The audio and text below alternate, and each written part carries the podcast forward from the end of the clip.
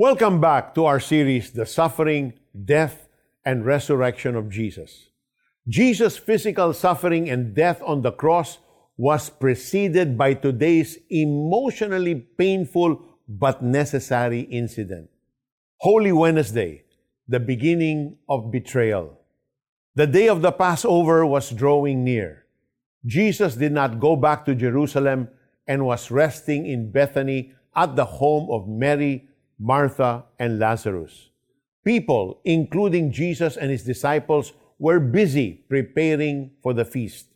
Meanwhile, the chief priests and the teachers of the law were also busy, but with something else. Nagpaplano sila kung paano mahuhuli si Jesus. Was there anybody from the inner circle of Jesus who could help them? Their answer came in the form of Judas. Satan entered Judas and prompted him to go to the chief priest and the officers of the temple guard. Caiaphas, the Jewish high priest, offered Judas 30 pieces of silver for Jesus. The temptation was too hard to resist for the treasurer who was actually a thief. John describes him as such in John chapter 12 verse 6. He was a thief, a keeper of the money bag. He used to help himself to what was put into it.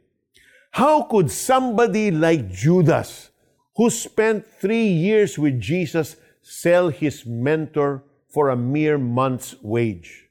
Whatever his real motivation, the Bible tells us that Jesus was not going to be blindsided by his disciples' betrayal. Nothing catches God by surprise. He always knows what is going to happen. With the betrayal of Judas, Satan might have thought he was winning, but 30 pieces of silver can't match the price of what Jesus was willing to pay to save the world. Let us pray.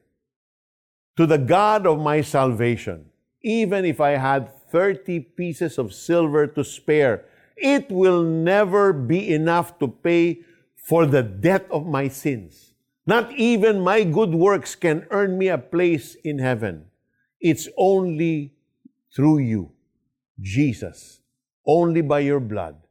Thank you for coming for me. In Jesus' name, amen. Now, how do we apply this to our lives? Contrary to popular belief, Judas is not actually a bad name. It is the Greek version of the Hebrew word or the Hebrew name Judah, which means let God be praised.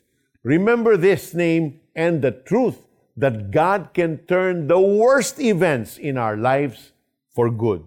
Si Judas Iscariote, isa sa labing dalawa ay nakipagkita sa mga punong pare. Ano po ang ibibigay ninyo sa akin kung tutulungan ko kayong madakip si Jesus? Tanong niya. Noon day binayaran nila si Judas ng tatlumpung pirasong pilak. Mateo 26, talata 14, 15.